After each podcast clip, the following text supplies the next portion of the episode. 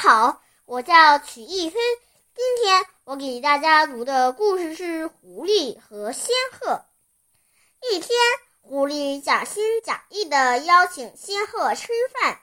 仙鹤来到狐狸家一看，饭桌上只有一个平底的小盘子，里面盛了一些清汤。仙鹤的嘴巴长长的、尖尖的，小盘子里的汤吃不上多少。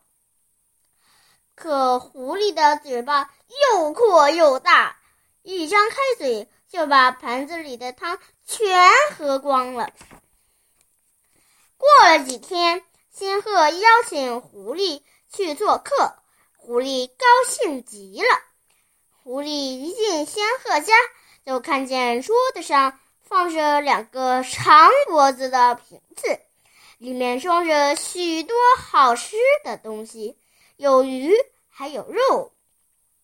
狐狸急忙伸长脖子，把嘴往瓶里伸，可是瓶子的口很小，它又阔又大的嘴巴怎么也伸不进去。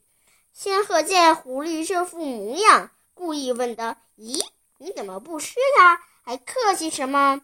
狐狸耷拉着脑袋，脸涨得通红。只好饿着肚子走了。仙鹤哈哈大笑，他把尖尖的、长长的嘴巴伸到给狐狸吃的那个瓶子里，津津有味地吃了起来。